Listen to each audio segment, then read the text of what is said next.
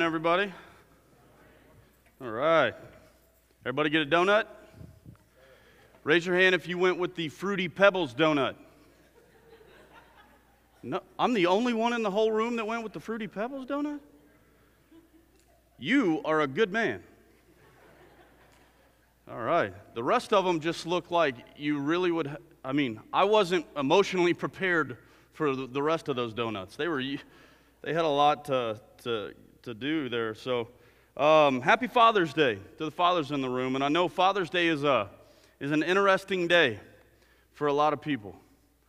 Maybe you grew up with a great dad. Maybe you grew up with an absentee dad. Who knows? Maybe you came in here with some father wounds. I say this, and I know it'll sound churchy because I'm saying it in a church, but I genuinely believe He's a perfect Heavenly Father. And He loves us. What we're going to see today in the passage in our, in our guarded series is that He loves us, and He loves us enough to, uh, to call us out. All right? But in honor of Father's Day, I felt it necessary to start out with some dad jokes. Okay? And because we're, uh, because we're at church, they're, they're Bible dad jokes, so they're even worse. and when I say these are bad, they're bad. Okay, number one How does Moses start his day? He brews a pot of coffee. Y'all didn't get it, did it? Okay, Hebrews. Okay, you got it. Okay, number two. Did Adam ever have a date with Eve? Nope, just an apple. That's so bad, isn't it? Yeah, that, that's dumb. I know it. All right. All right, no, this one's, this is definitely the worst. Okay. Number three, need to build an ark? I know a guy. you like that one? oh, man. All right. Yeah. Happy Father's Day to you. I'm glad that you're here. So, we are in uh, week three of our guarded series. Week one, Pastor John, he taught us to guard against comparison.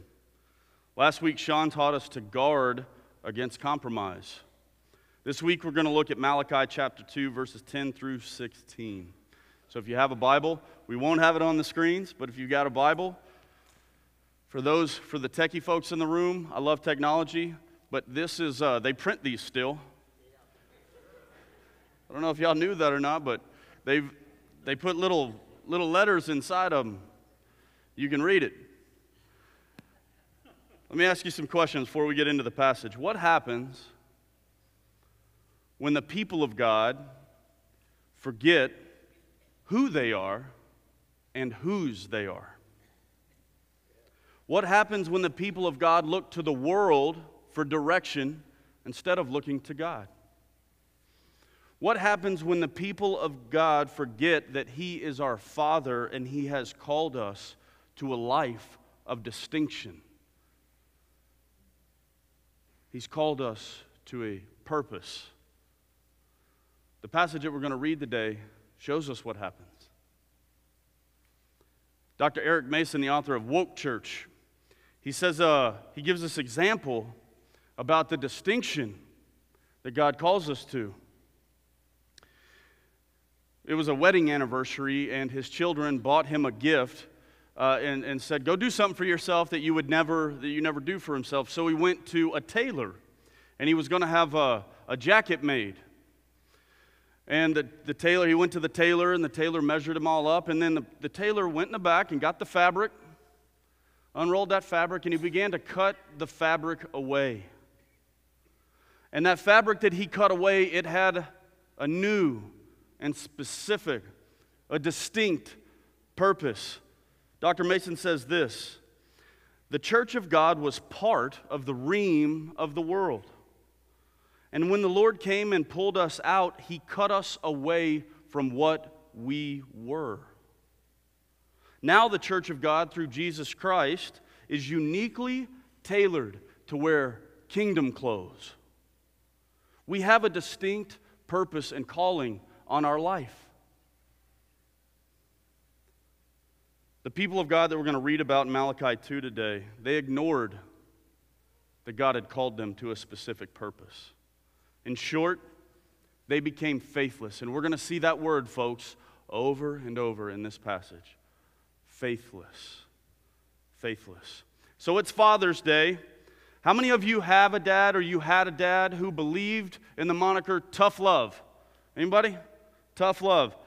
And some of you might say it was way too tough. It was crazy. All right? But we all understand at some level, when applied correctly, that tough love can be a good thing, right? You can go too far with anything, right? But sometimes tough love is a good thing. And I would say that's what God does for us in this passage today. It's some tough love. It's not the most fun thing to hear, but we need it. Our culture today, we're very sensitive. We can't talk to each other anymore. We're all afraid we're going to say the wrong thing. You look at the you look at scripture in this passage and there are people that would say, "Chris, that's outdated. Your God is harsh." And then what we do, we just sidestep those difficult passages, don't we? Ah, let's get back to that John 3:16. I like that one a little better. Right? Remember something, folks. No matter what part or page in the Bible you go to, God is always the fullness of his character. That means even in passages of judgment and rebuke, he is perfectly loving. So then, when we read this today, we, we must keep in mind that God is doing this because he loves us. He's saying these things out of a heart of love. And if we feel that God's Spirit is anything other than love in this passage, it's our perception that needs to shift, not His. So let's get into it. Malachi chapter 2, verses 10 through 16. Okay, here we go. Have we not all one Father? Has not one God created us? Why then are we faithless? To one another, profaning the covenant of our fathers. Judah has been faithless, and abomination has been committed in Israel and in Jerusalem. For Judah has profaned the sanctuary of the Lord, which he loves, and has married the daughter of a foreign God. May the Lord cut off from the tents of Jacob any descendant of the man who does this, who brings an offering to the Lord of hosts. Verse 13. And the second thing you do, you cover the Lord's altar with tears, with weeping and groaning, because he no longer regards the offering or accepts it with favor from your hand. But you say, Why does he not? Because the Lord was witness between you and the wife of your youth, to whom you have been faithless, though she is your companion and your wife by covenant. Did he not make them one with a portion of the Spirit in their union? And what was the one God seeking? Godly offspring. So guard yourselves in spirit, and let not one of you be faith, faithless to the wife of your youth. For the man who does not love his wife but divorces her, says the Lord, the God of Israel, covers his garment with violence, says the Lord of hosts. So guard yourselves in your spirit and do not be faithless. Let's pray. Father, thank you for every single person in here today. God, I pray that you would tune out the enemy's voice. We would hear your voice alone, and that you're calling us home. You're calling us to you. In Jesus' name we pray. Amen. I won't ask you to raise your hand, but I guarantee you there was some language in there that made somebody in this room bristle. Somebody went, Oh man, this is about to be one of those sermons. I don't know if I'm ready for this. Maybe maybe I can slip out the side. Just hang with me. It's, it's not going to go down the way you think it's going to go down. It's going to be okay. Now, we're going to have to be honest with ourselves, but it's going to be okay. Let's look at this verse by verse, okay? And then we're going to get into a little bit of application. Verse 10 Here we're put to the question Have we not all one Father? Has not the same God, the one God, created us? Why are we breaking our covenants? I think about this language of creation reminds me of Adam and Eve, our first parents in the garden. They broke covenant with God, didn't they? Now, why? When we look at that behavior, right? Why did they do that? At the end of the day, it's because they did not trust that God could fulfill them, that God would take care of them. It was a trust issue, it was a faith issue. Adam and Eve ultimately were what? Faithless. I've been that way in my life. I've had seasons of my life like that where I did not believe that God was good, that He was my Father. Let me say this I want to be very clear. The God of the Bible has a father's heart for you. You say, Chris, I don't trust Father.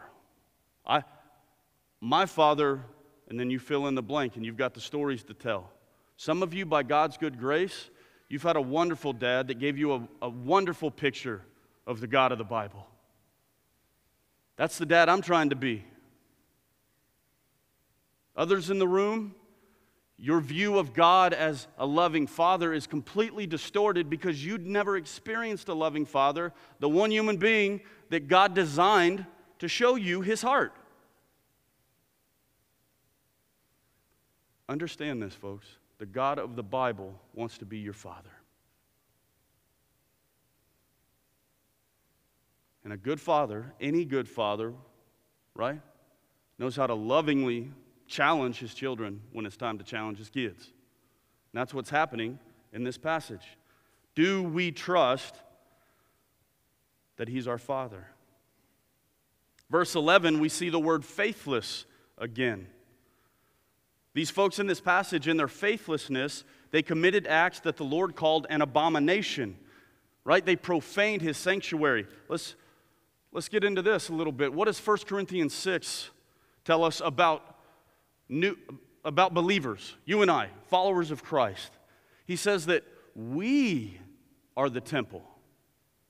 You understand that? It says we are the temple. We are not our own. We were bought with a price.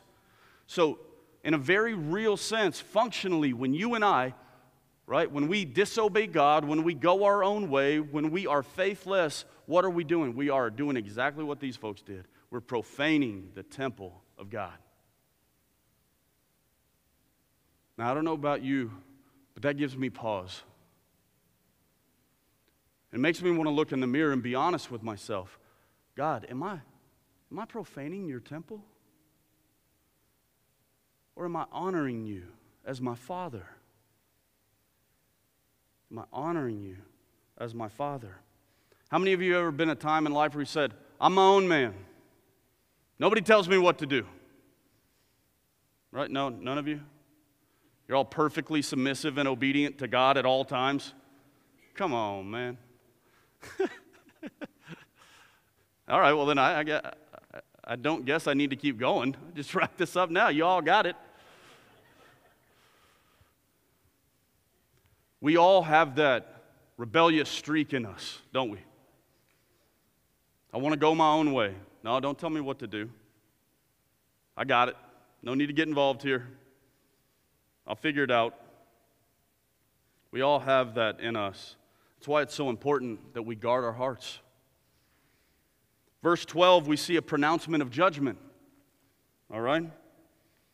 May the Lord God cut off from the tents of Jacob any descendant of the man who does this, who brings an offering to the Lord of hosts.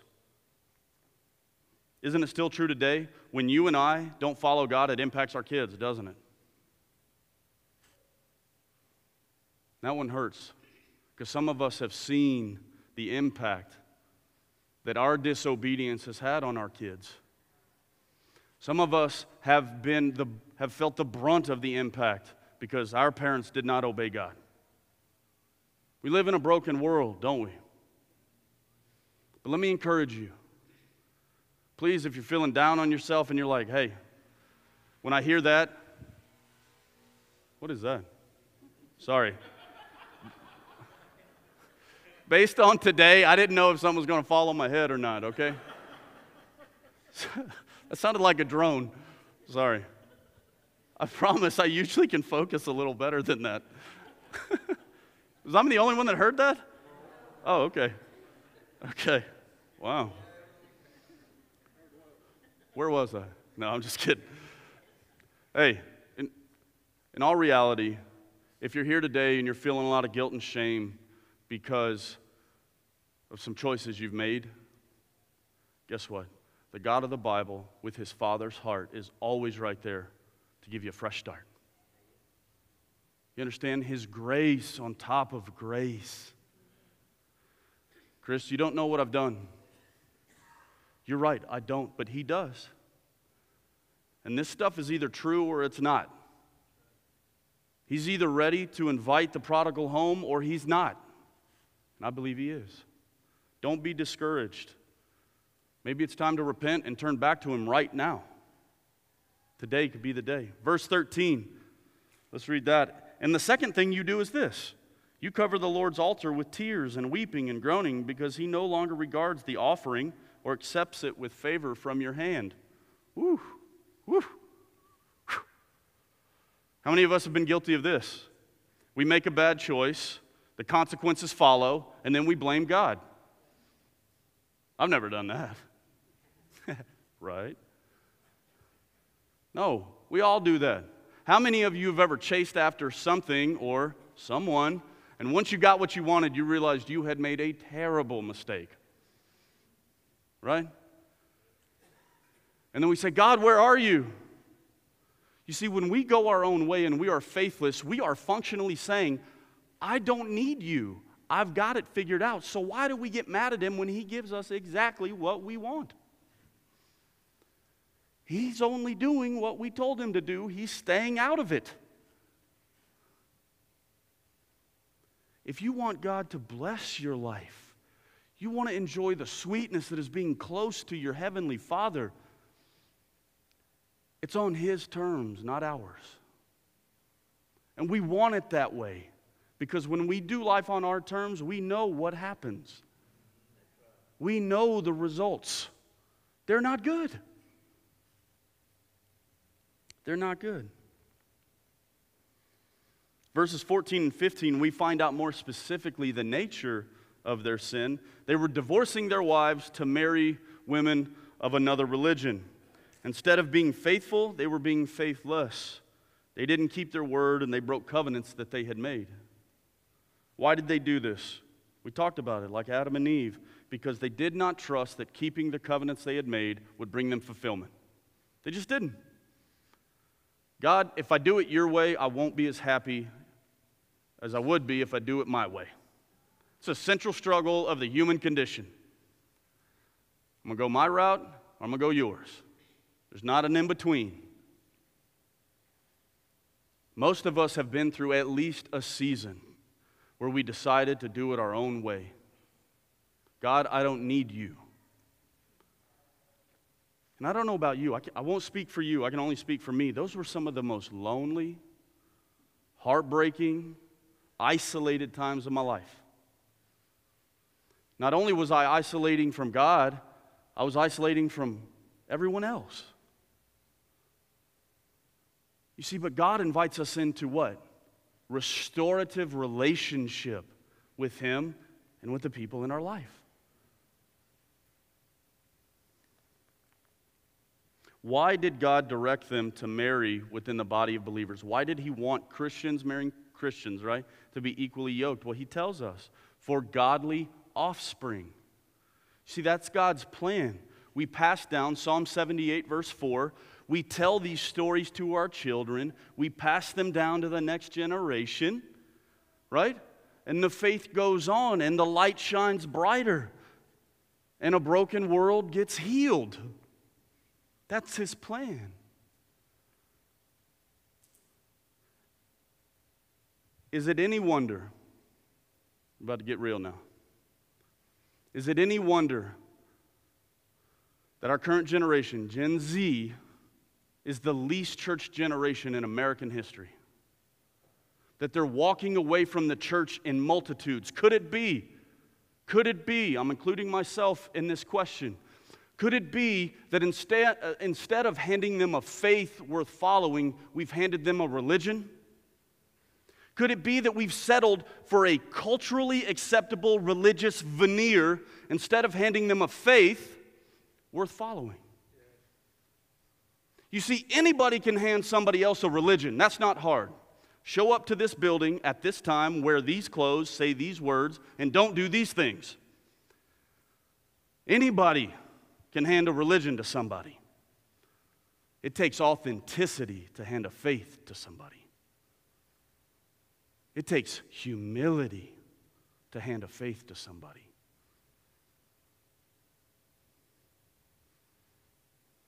If you're in here today and you say, I have not handed the faith properly to the next generation, it's not too late.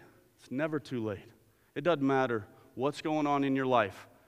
Turning to God and approaching the people in your life with some humility and some repentance goes a long way. Goes a long way. What are we handing to the next generation? Are we handing them a religion or are we handing them a faith worth following?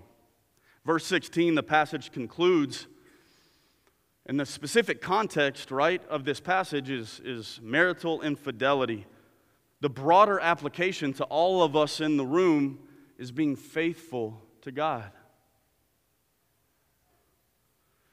Every broken thing in the world, folks, is the result of being faithless toward God.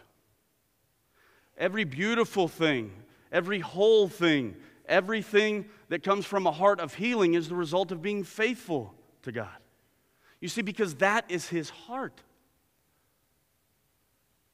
That is His heart. He's our Father and He loves us. I, one of the biggest struggles that I've had in my walk with God I want you guys to catch this because I think there might be some folks in the room that really do struggle with this. One of the biggest, almost the primary, central struggle in my relationship, the way I relate to God, has been some father wounds in my life.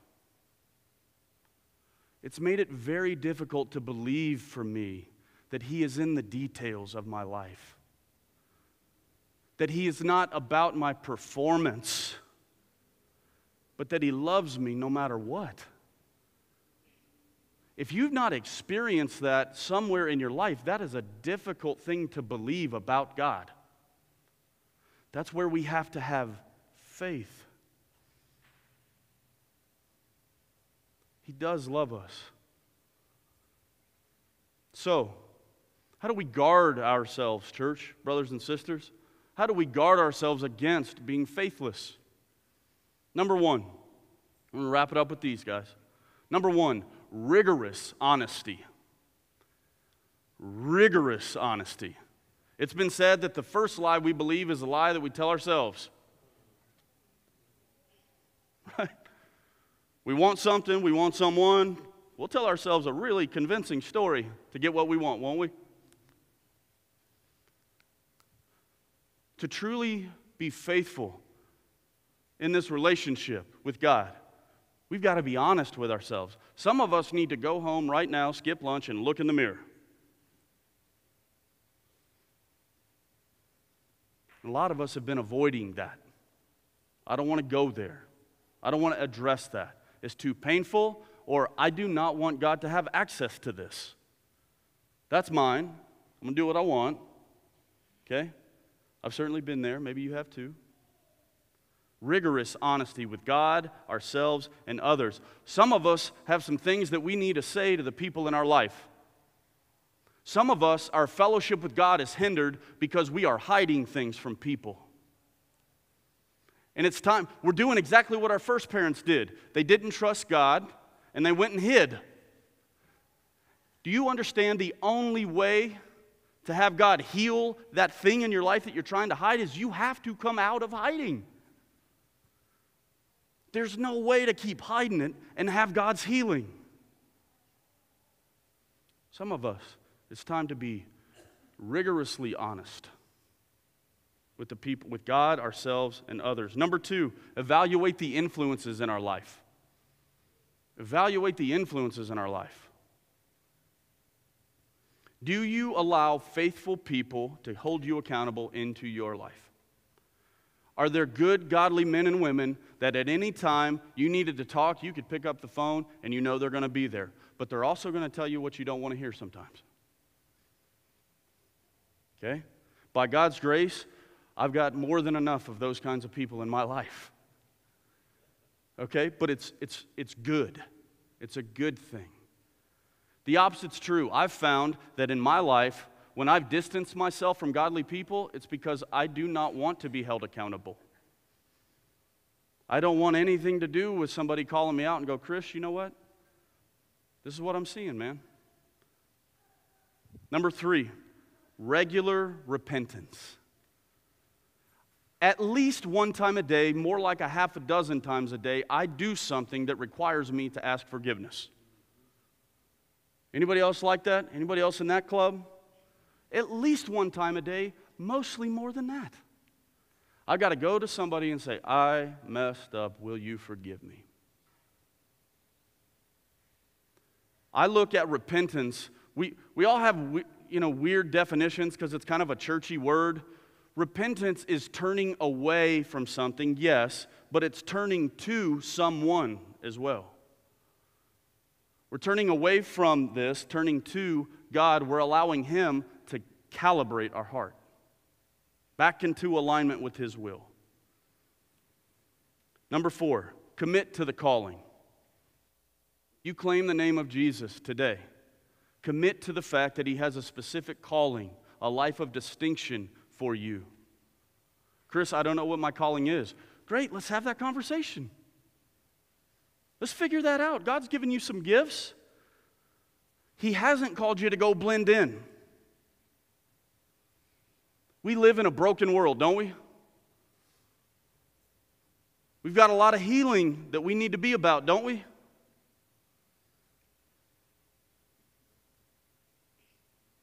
God has given us that charge. He hasn't given it to the politicians to figure that out. And we all said, Amen. He's given it to his church. We have a calling on our life. Are we living up to it, church? Finally, trust the Father. Trust the Father. He is enough. When you, when you really surrender all to Him, He is enough to satisfy and fulfill. I've tried to find it in other places. Have you? How'd that work out? He is enough, folks. I'm going to invite the band up, and I, I want to finish with just a couple questions. Okay? And we're going to get into a time of response on this Father's Day. Happy Father's Day to all the fathers.